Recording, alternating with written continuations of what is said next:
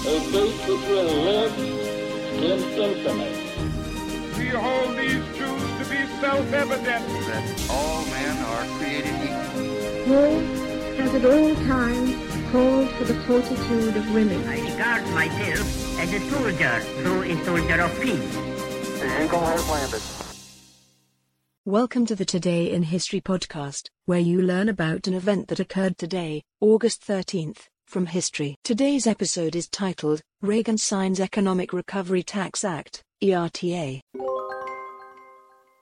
On August 13, 1981, at his California home Rancho del Cielo, Ronald Reagan signs the Economic Recovery Tax Act, ERTA, a package of tax and budget reductions that set the tone for his administration's trickle down economic policy.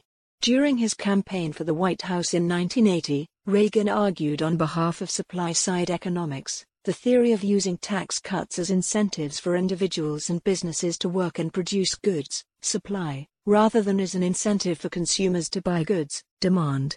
In Congress, Representative Jack Kemp, Republican of New York, and Senator Bill Roth, Republican of Delaware, had long supported the supply side principles behind the ERTA, which would also be known as the Kemp-Roth Act.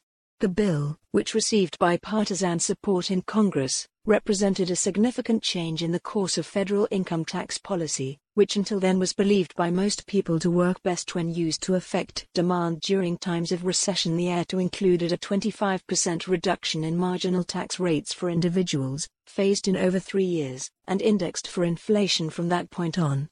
The marginal tax rate, or the tax rate on the last dollar earned, was considered more important to economic activity than the average tax rate, total tax paid as a percentage of income earned, as it affected income earned through extra activities such as education, entrepreneurship or investment. Reducing marginal tax rates, the theory went, would help the economy grow faster through such extra efforts by individuals and businesses.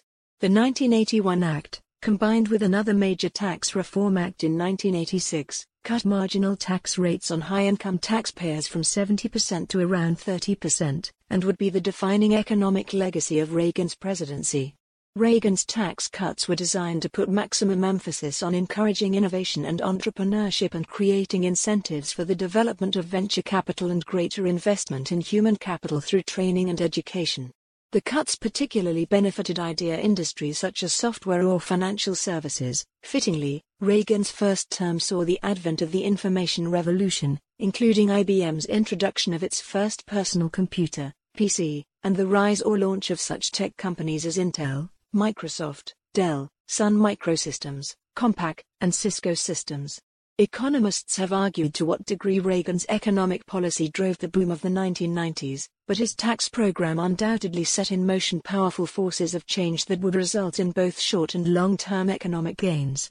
On the other hand, critics of so called Reaganomics point out that his tax cuts and the effects of steady economic growth disproportionately benefited the wealthy, and vastly increased the gap between the nation's rich and poor. Today's historic event is provided by History.com. You can find a link to the article in the show notes.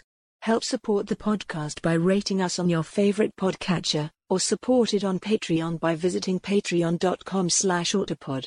Thanks, and tune in tomorrow for an all-new episode of Today in History.